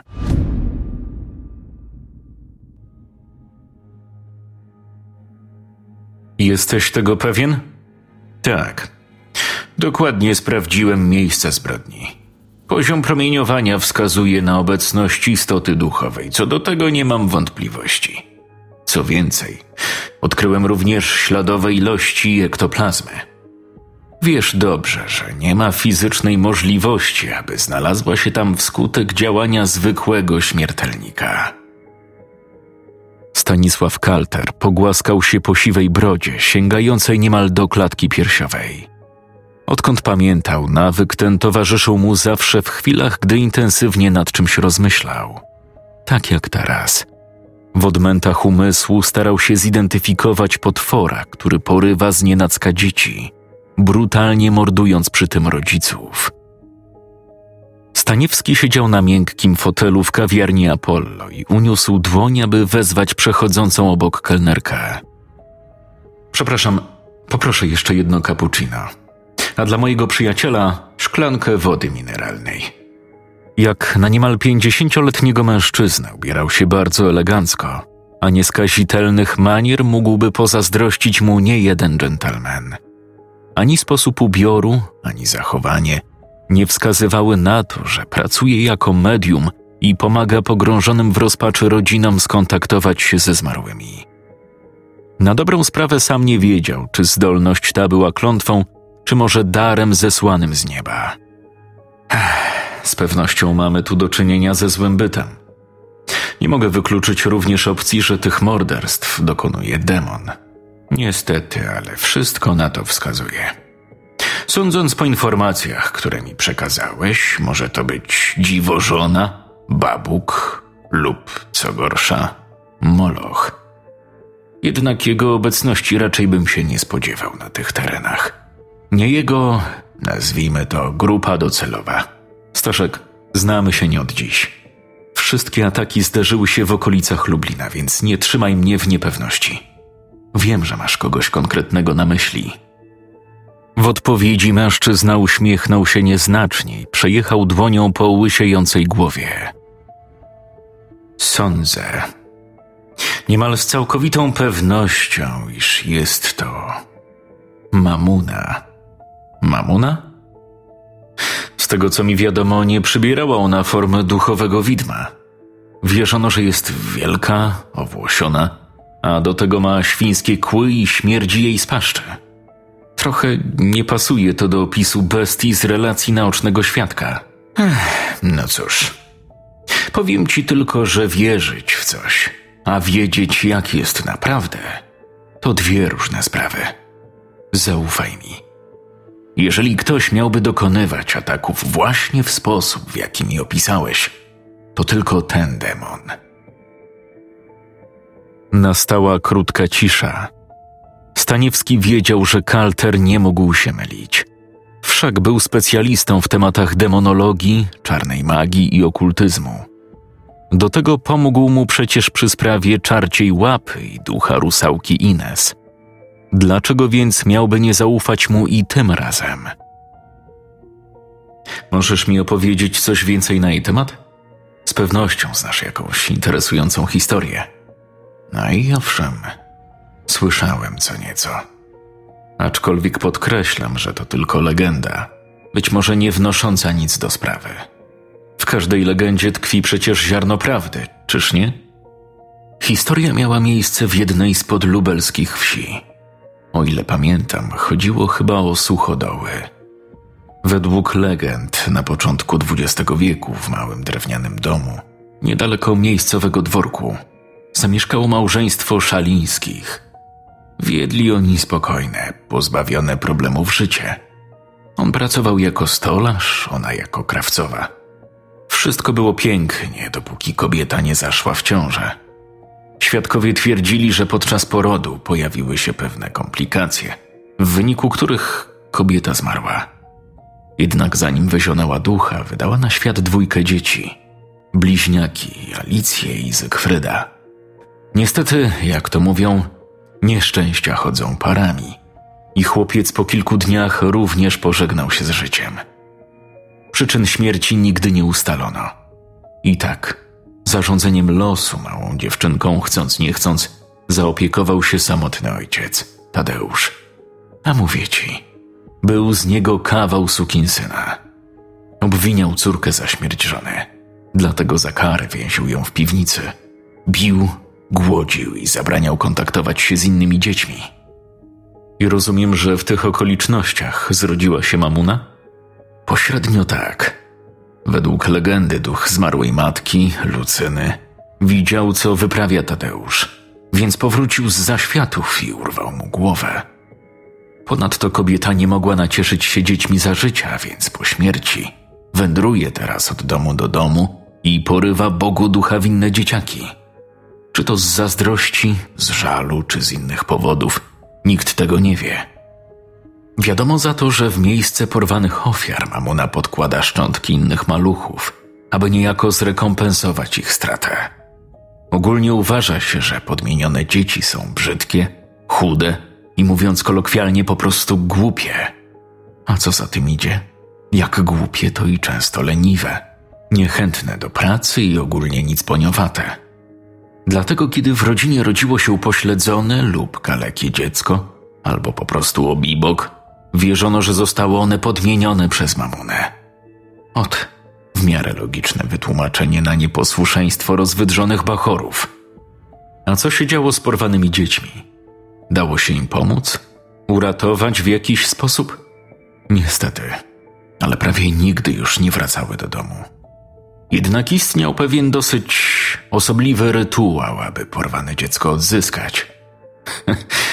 Otóż nasi przodkowie wierzyli, że należy odchowanego podmieńca położyć na kupie gnoju i bić święconą rózgą, aż widmo zlituje się nad płaczącym dzieckiem i zabierze je ze sobą, zwracając jednocześnie porwane przedtem dziecko. Czy to działało? Śmiem twierdzić, że nie, aczkolwiek taki gamoń, regularnie poddawany laniu rózgą, nabierał podobno niebywałej chęci do pracy. Cóż, Jak pewnie zauważyłeś, w naszym przypadku taka odmiana raczej nie wypali. Demon podrzuca przecież szczątki martwych dzieci, a nie żywe maluchy. Więc zgodnie z legendą mamy marne szanse na ich uratowanie. Jak to mówią, nadzieja umiera ostatnia. Widzę zatem, że nie pozostaje mi nic innego, jak dokładnie zbadać tę legendę, bądź co bądź, mającą przykre odzwierciedlenie w rzeczywistości. Zawitam jutro do tej dziury. Być może uda mi się odkryć coś istotnego. W takim razie życzę powodzenia, detektywie. Gdybym mógł jeszcze służyć pomocą, wiesz, gdzie mnie znaleźć. Oczywiście. Będziemy w stałym kontakcie. Wytłumacz mi przy okazji jeszcze jedną rzecz. Słyszałeś kiedyś o czarnej wołdze? Adam, nie zawracaj sobie tym głowy. Co jak co, ale historia czarnej wołgi, temat sprzedaży porwanych dzieci do Niemiec, to bójda na resorach. Legenda powstała jedynie po to, aby rozwydrzone dzieciaki bały się wychodzić po zmroku z domu i grzecznie spędzały czas z rodzicami. Od co? W tym samym czasie z lokalu naprzeciwko przyglądał się im zgarbiony mężczyzna, odziany w długi, ciemny płaszcz i filcowy kapelusz. Gdy ujrzał wychodzącego z kawiarni detektywa, dopił ostatni łyk zielonej herbaty i powoli ruszył jego śladem.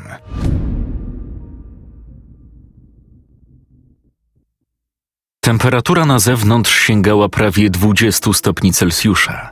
W powietrzu dało się wyczuć początki letniego ciepła, choć chłodny majowy wiatr wciąż dawał o sobie znać, nieprzyjemnie szczypiąc w twarze mieszkańców miasta.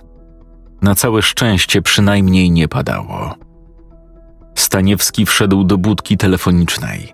Zamknął za sobą oszklone drzwi umocowane na spłowiałym, żółtym stelażu po czym wygrzebał z kieszeni płaszcza kilka drobniaków. Starannie odliczył kwotę, wrzucił je do wlotu monet i wykręcił numer. W słuchawce rozbrzmiał charakterystyczny sygnał połączenia. Biuro detektywistyczne. To ja. Nie będzie mnie dziś w biurze. Kalter wskazał mi nowy trop. Muszę go sprawdzić, więc zostań na miejscu i informuj mnie, gdyby pojawiły się jakieś wieści w sprawie. Z samego rana wyjeżdżam poza Lublin, do Suchodołów. Powinienem wrócić za dzień lub dwa, także czuwaj nad wszystkim. Jasne, szefie. Zajmę się papierkową robotą. Przy okazji otrzymałem z wiarygodnego źródła wiadomość o kolejnym ataku, tym razem na terenie Sławina. Wczorajszej nocy doszło do porwania dwójki małych chłopców. Znaleziono również zwłoki opiekunki, która zajmowała się nimi pod nieobecność rodziców. Cholera. Wiadomo coś więcej? Próbuję to ustalić.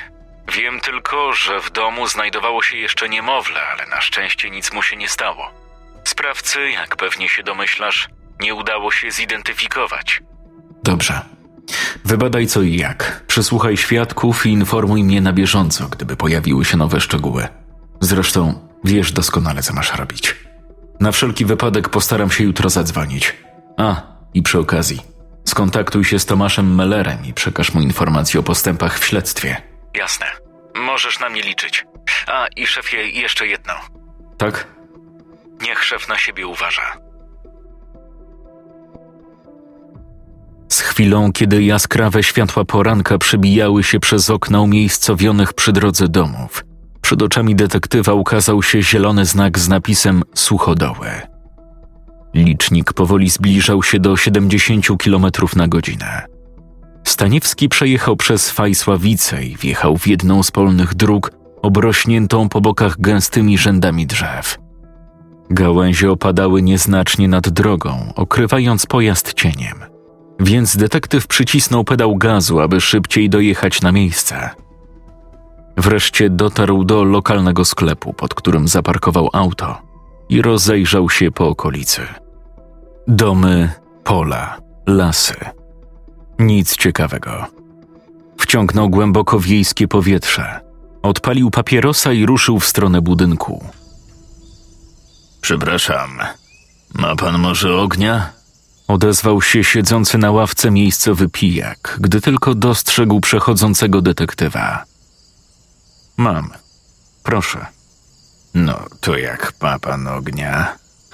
To i od razu papieroskiem by może pan poczęstował. Staniewski uśmiechnął się nieznacznie, szczerze rozbawiony słowami mężczyzny. W geście uznania dla jego chytrości wyciągnął z kieszeni paczkę Malboro i poczęstował towarzysza. Pan zapewne miejscowy?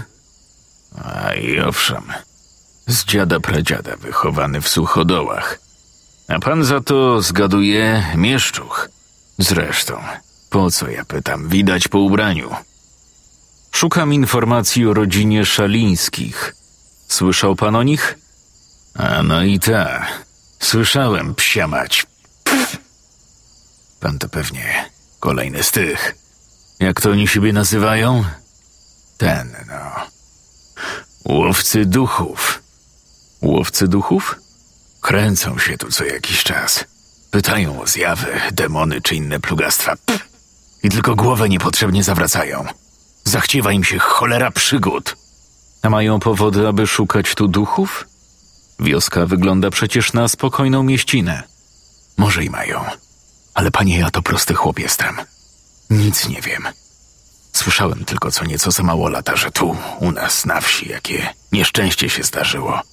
Zresztą, babki pytajcie. Ona wam powie. Babki? Ano babki. Co to pod dworkiem w lesie mieszka. Słuchy chodzą, że nawiedzona jakaś, ale gości chętnie przyjmuje. Stara jest, to i pamięta, co tu się na wsi działo przed laty.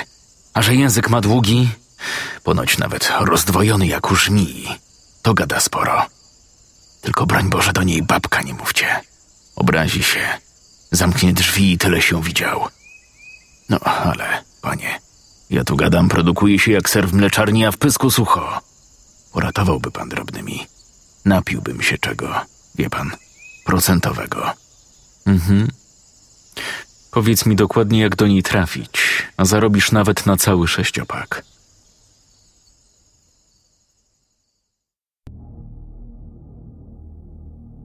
Droga wiodąca pod wskazane miejsce wiła się przez gąszcz rosochatych drzew, otoczona z każdej strony połacią nieskończonej zieleni.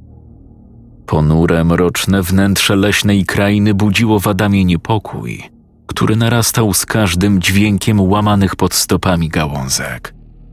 Dreptał mimo to przed siebie, stawiając ciężko kroki i osłaniając twarz przed krzewami raniącymi dłonie. Od kiedy opuścił pojazd, jego oczy nie mogły przyzwyczaić się do półmroku wypełniającego las. Z jakiegoś powodu czuł, że nie jest tu mile widzianym gościem, że nie powinno go tu być. Choć lubił spokój, odgłosy liściastego miasta, przepełnione szumem drzew, śpiewem ptaków i oddechem wiatru, wywołały w nim dziwne poczucie, że ktoś go obserwuje. Szedł tak przez kilka minut, gdy niespodziewanie usłyszał kroki w odległości dziesięciu, może piętnastu metrów od siebie. Znieruchomiał. Rozejrzał się przestraszony, próbując dostrzec jakikolwiek ruch. Wprawdzie nie widział napastnika, jednak wiedział, że nie był tu sam. Bez chwili wahania wyciągnął pistolet – w całej karierze detektywa użył go zaledwie dwa razy. Po cichu miał jednak nadzieję, że ta liczba nie ulegnie dziś zmianie, a jego strach spowodowany jest wyłącznie posępną atmosferą lasu. Stał tak niczym manekin. Próbował dostrzec niewidzialnego przeciwnika, lecz sekundy mijały i nie wydarzyło się nic nadzwyczajnego. Odetchnąwszy głęboko, schował broń do kabury i przeklął w duszy sam siebie. I wtedy ujrzał coś, co wywołało w nim szczery uśmiech. Z za oddalonych drzew wyłoniła się sarna, która na widok detektywa uciekła w popłochu. Już miał ruszyć ponownie przed siebie, gdy obraz przed jego oczami zrobił się czarny. Jakby niespodziewanie zapadła noc – i poczuł rozrywający ból z tyłu głowy. Zanim upadł na ziemię, kątem oka dostrzegł za sobą wysokiego mężczyznę odzianego w ciemny, sięgający do kostek płaszcz.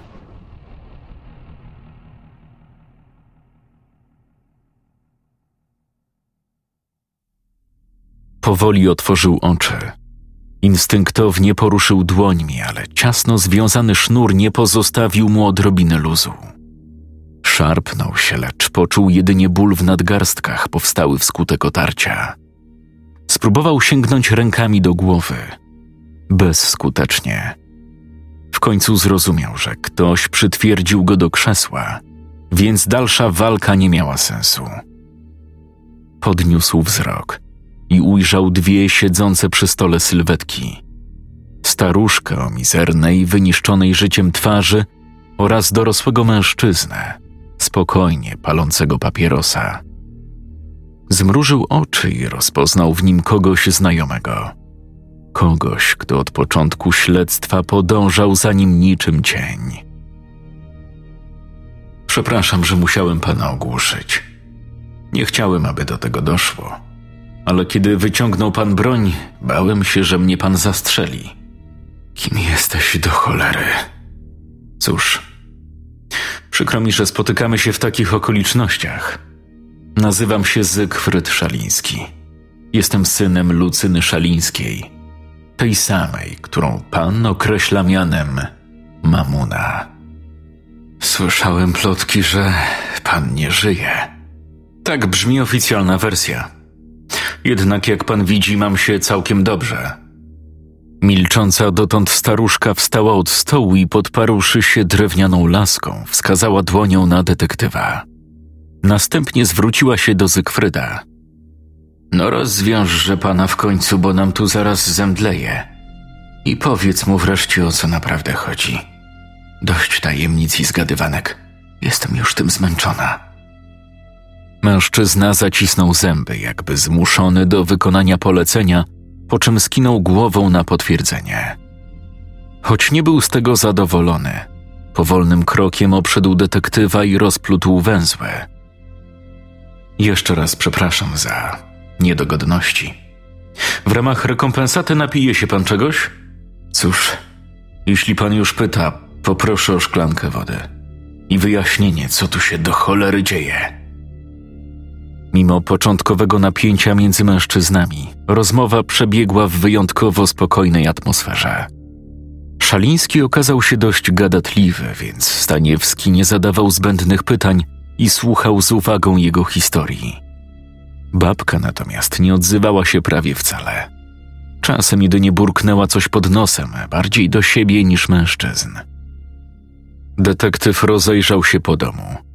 Na odrapanych ścianach wisiały obrazy z podobizną Jezusa Chrystusa, a unoszące się w powietrzu drobinki kurzu pod wpływem jaskrawych smug słońca lśniły niczym gwiazdy nocą. Mówię panu, ojciec to był kawał syna. Bił nas, głodził, jakbyśmy byli najgorszym złem na świecie. Nie było dnia, żeby mi nie przyłożył. Do tego ta ciemność. Wyobraża pan to sobie? Być zamkniętym w piwnicy, dzień w dzień, bez odrobiny światła, o szklance wody i kawałku chleba? I tak przez pięć długich lat. A co się stało potem? Przyznam szczerze, że nie pamiętam tego tak dobrze, aby to dokładnie opisać. Wiem tylko, że pewnego dnia z rąk tego potwora uratowała mnie babcia. Jak tego dokonała? Bóg jeden wie. Niestety moja siostra Alicja nie miała tyle szczęścia. Odeszła niedługo po tym, jak uciekłem z babcią pod zamość do małej wioski otoczonej z każdej strony lasami. Tak, żeby ojciec nas nigdy nie znalazł. Wiem tylko, że zmarła kilka lat później. Tyle udało mi się dowiedzieć od mieszkańców suchodołów. Kurwa, to powinienem być ja, nie ona. Nie zasłużyła sobie na taką śmierć. Ojciec całkowicie się załamał po śmierci mojej matki Ludzie gadali, że stracił wiarę w Boga, że znienawidził go za to, co się stało. Podobno nawet chodził wieczorami do lasu i odprawiał jakieś pogańskie obrzędy, aby przywrócić życie zmarłej żonie. No i któregoś dnia, już po mojej ucieczce, udało mu się. Tylko nie przewidział jednego, że to, co przywołał, nie do końca będzie człowiekiem. Nie wiem, co on tam czarował ale podobno odprawił jakiś rytuał czy coś takiego. Zresztą mniejsza o szczegóły. Ważne, że to, co przybyło, miało ze zmarłą matką niewiele wspólnego. To było zło w czystej postaci. Ojcu urwało łeb, siostrę udusiła, teraz poluje na mnie. Siamać. I tak się bujam po świecie, bojąc się wieczorem nawet wyjść do kibla. Na szczęście babka mi poradziła, jak unikać potwora, czy jak pan woli, mamuny. Do tej pory się udawało, ale teraz czuję jej zimny oddech na karku. Budzę się w nocy i wiem, że ona jest blisko. Zostało mi niewiele czasu. Sam nie jestem w stanie jej wypędzić. Istnieje jakiś sposób, aby to zakończyć? Ano istnieje, odparła babka.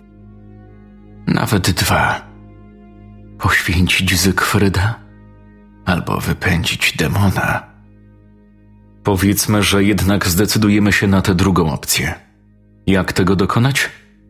Tak jak podają w księgach. Kości zmarłej trzeba odkopać, skropić wodą święconą, obwiązać czerwoną wstążką i z powrotem zakopać, a dla lepszego efektu włożyć do grobu kwiat dziurawca i pęczek cykorii. Taki rytuał odprawić należy równo o północy, kiedy zmarłem najbliżej do żywych, a niebo pięknieje od gwiazd. Bo musisz pamiętać, panie detektywie, że gwiazdy są duszami ludzi, którzy kiedyś stąpali po tej ziemi. Rozumiem. Nie wydaje się to trudne, a jednak jest. Bo mamuna swego grobu pilnuje jak skarbu jakiego. To też na baczność się mieć trzeba.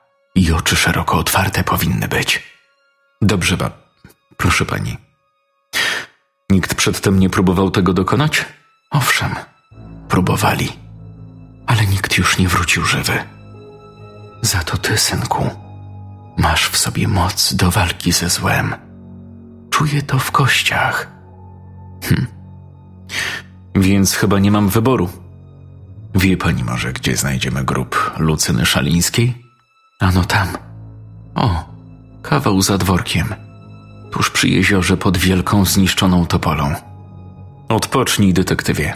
Mamy jeszcze kilka godzin do północy. Prześpij się, odzyskaj siły. Spotkamy się na miejscu. Załatwię sprzęt i wszystko, co niezbędne. Dobrze. Tak zrobię. Tylko wcześniej muszę skontaktować się z moim współpracownikiem. Gdzie znajdę jakiś telefon?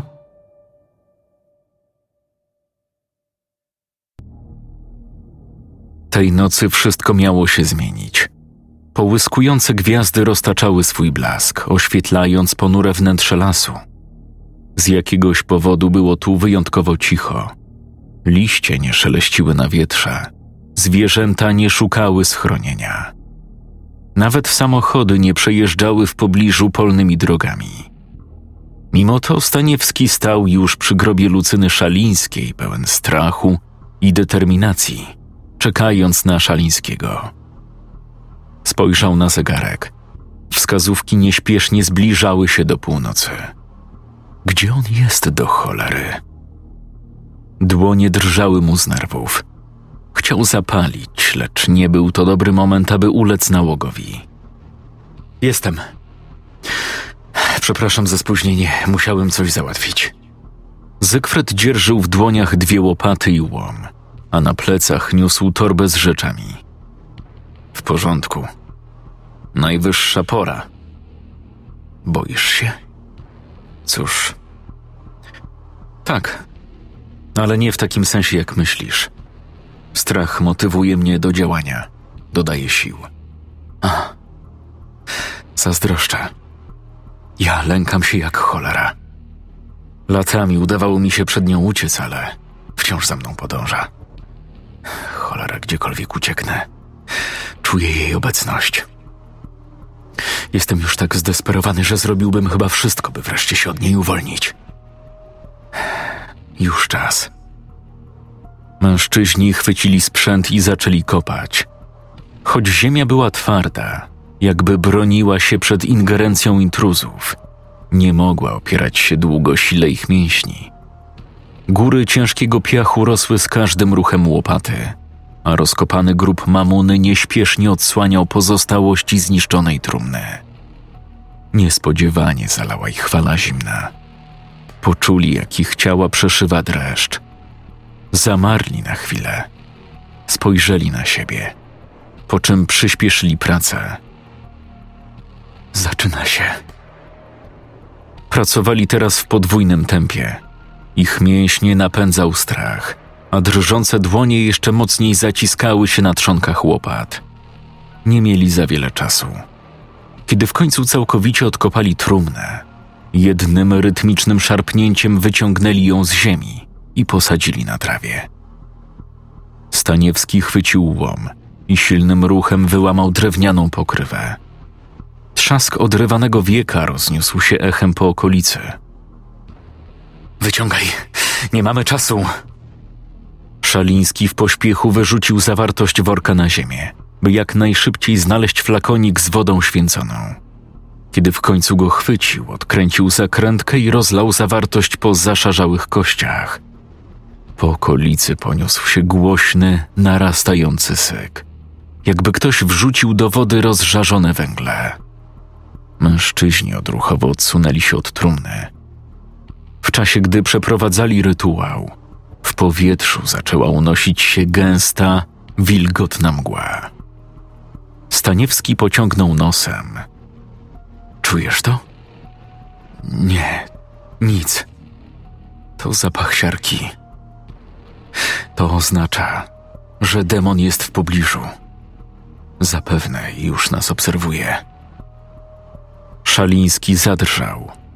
W jednej chwili jego twarz przybrała kolor purpury, a usta rozwarły się w niemym grymasie. Wyglądał, jakby zobaczył ducha. I po prawdzie tak było. Jakieś piętnaście metrów od nich, nad powierzchnią jeziora, unosiła się półprzezroczysta postać kobiety mamuny. Adam obejrzał się przez ramię. Nie zważając na zagrożenie, szybko obwiązał kości czerwoną wstążką i wrzucił do trumny kwiat dziurawca oraz pęczek cykorii.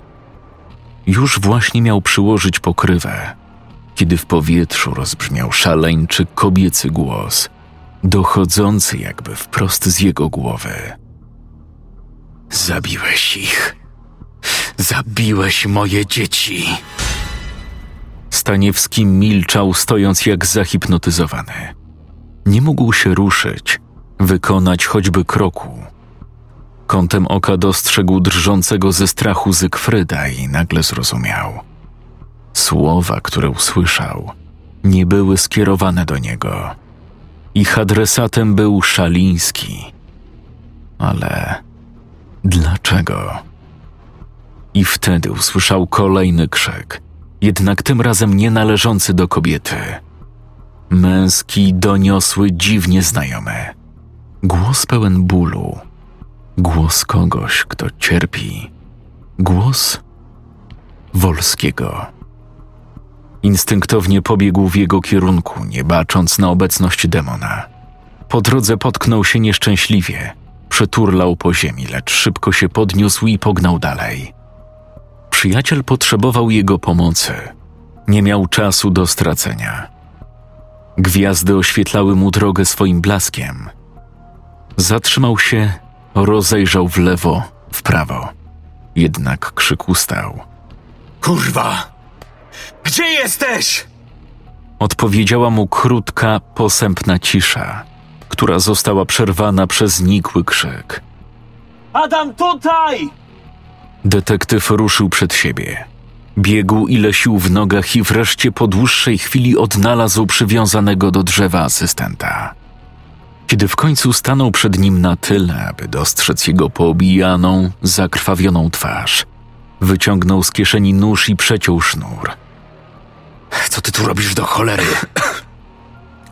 Próbowałem się z tobą skontaktować, ale telefon, z którego wcześniej dzwoniłeś, był ciągle zajęty. Pomyślałem, że coś się stało, więc ruszyłem twoim tropem. I gdy byłem już w suchodołach, ktoś nagle mnie obezwładnił. Straciłem przytomność i obudziłem się tutaj jakieś kilka minut temu. Szlak. To z pewnością Szaliński. Tylko po jaką cholerę? Zygfryd Szaliński? Przecież on nie żyje. Też tak myślałem, ale. Nie. On naprawdę nie żyje. Po twoim telefonie spotkałem się z Kalterem, aby omówić dokładnie przekazane przez ciebie informacje. Przeszukaliśmy archiwa, stare gazety. No dosłownie przetrząsnęliśmy wszystko, co się dało. Odkryliśmy, że ciała sześcioletniego Zygfryda wraz z siostrą Alicją odnaleziono jakiś miesiąc po ich śmierci. Podobno ktoś ich udusił, a potem pozbawił wnętrzności. Policja podejrzewała, że dzieci zamordowano w celach rytualnych, a główne oskarżenie padło na Tadeusza, ich ojca, który zresztą zniknął zaraz po tej makabrze. Więc kim jest facet, z którym cały czas przebywałem? Nie mam pojęcia. Ale na pewno nie Zygfryd. Zabiłeś ich. Zabiłeś moje dzieci. Co? Chyba już wiem, co tu się do kurwy nędzy dzieje. Sądzę, że nasz nieznajomy to Tadeusz Szaliński, ojciec zamordowanych dzieci. A więc dlatego tak mu zależało, aby odesłać mamunę do zaświatów. syn. Wiedział, że duch jego żony na niego poluje. Chciał się jej pozbyć z moją pomocą, tylko że powinien mieć teraz ze sto lat. Nie ma czasu do stracenia. Musimy czym prędzej go schwytać i wypędzić demona.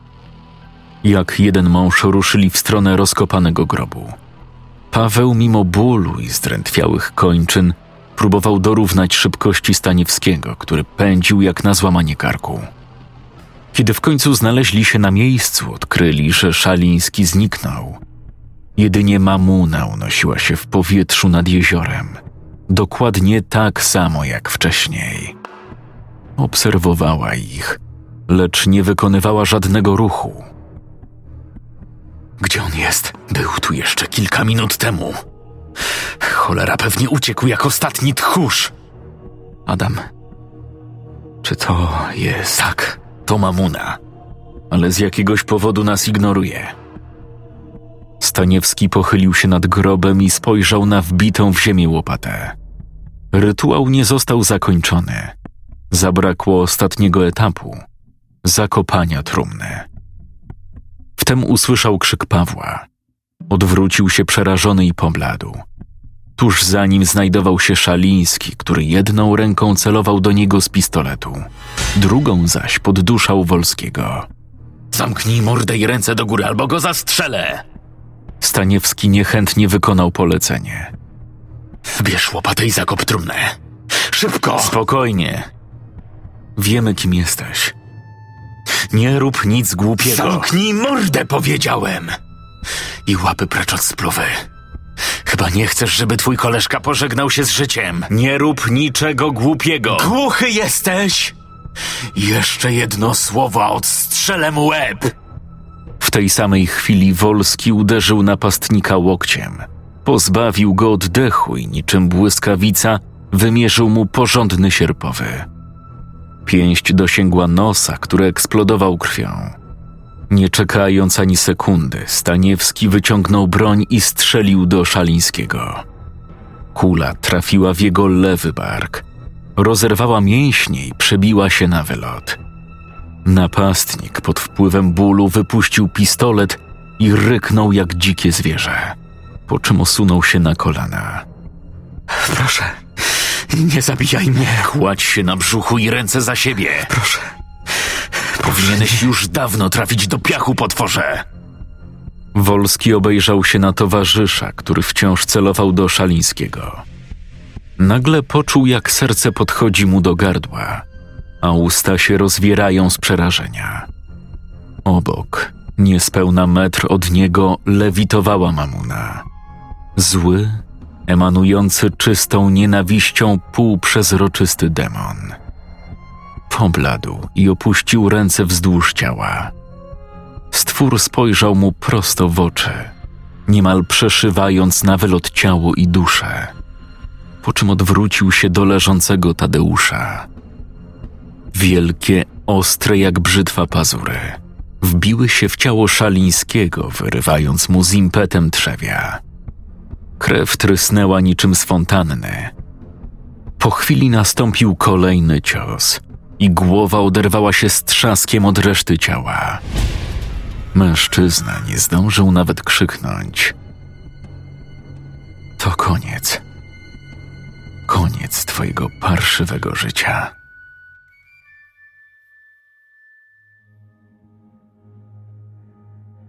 Niewielkie obłoki dymu unosiły się pod sufitem. Zza okna dobiegał gwar miasta, pogrążonego w rutynie szarej codzienności. Wolski stał oparty o ścianę i wlepiał wzrok w kaltera. Staniewski zaś siedział na krześle przy biurku, popalając mentolowe Malboro. Po tym, jak zakopaliśmy szczątki Lucyny, demon odszedł do świata umarłych. Pozwolił nam na to. Chciał jedynie dokonać zemsty na Tadeuszu. Gratuluję. Choć szczerze mówiąc, wiedziałem, że wam się uda. Niestety nie udało nam się uratować zaginionych dzieci. Domyślam się, że mamuna mordowała je zaraz po porwaniu. To bardzo możliwe. Cóż, przynajmniej zakończyliście dochodzenie i dzięki wam nikt więcej nie ucierpi z rąk tego potwora. Szlak. Mimo to zginęli niewinni ludzie. Ale zmieniając temat. Sprawdziłeś ten rytuał? Tak. Przeanalizowałem wszystkie możliwości. Z niemal stuprocentową pewnością mogę stwierdzić, że Tadeusz Szaliński odprawił rytuał cierpienia duszy. Mówiąc krótko, zawarł pakt z nieczystymi mocami, aby zyskać wieczną młodość. Warunkiem było zamordowanie własnych dzieci. A co do babki, sądzę, że podobnie jak ja uwierzyła w kłamstwa Szalińskiego.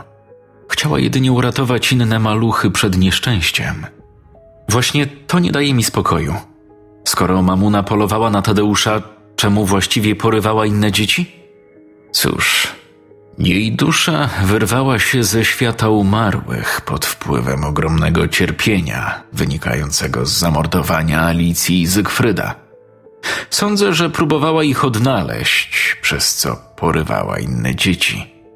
Wiesz, duchom trudno odróżnić świat żywych od zmarłych. Straszne, aczkolwiek zrozumiałe. Wyrządzała krzywdę ludziom, lecz w jej odczuciu to ona była ofiarą. Zło jest pojęciem względnym. Nic nie jest czarno-białe. Dodał Staniewski, po czym ogarnął go przeszywający chłód. Nagle zrobiło się zaskakująco cicho. Ustały dźwięki, rozmowy i dobiegający z za okna gwar miasta. Detektyw zmrużył oczy. Odetchnął głęboko i mógłby przysiąc, że usłyszał przytłumiony śmiech dzieci, dobiegający jakby z wnętrza jego głowy.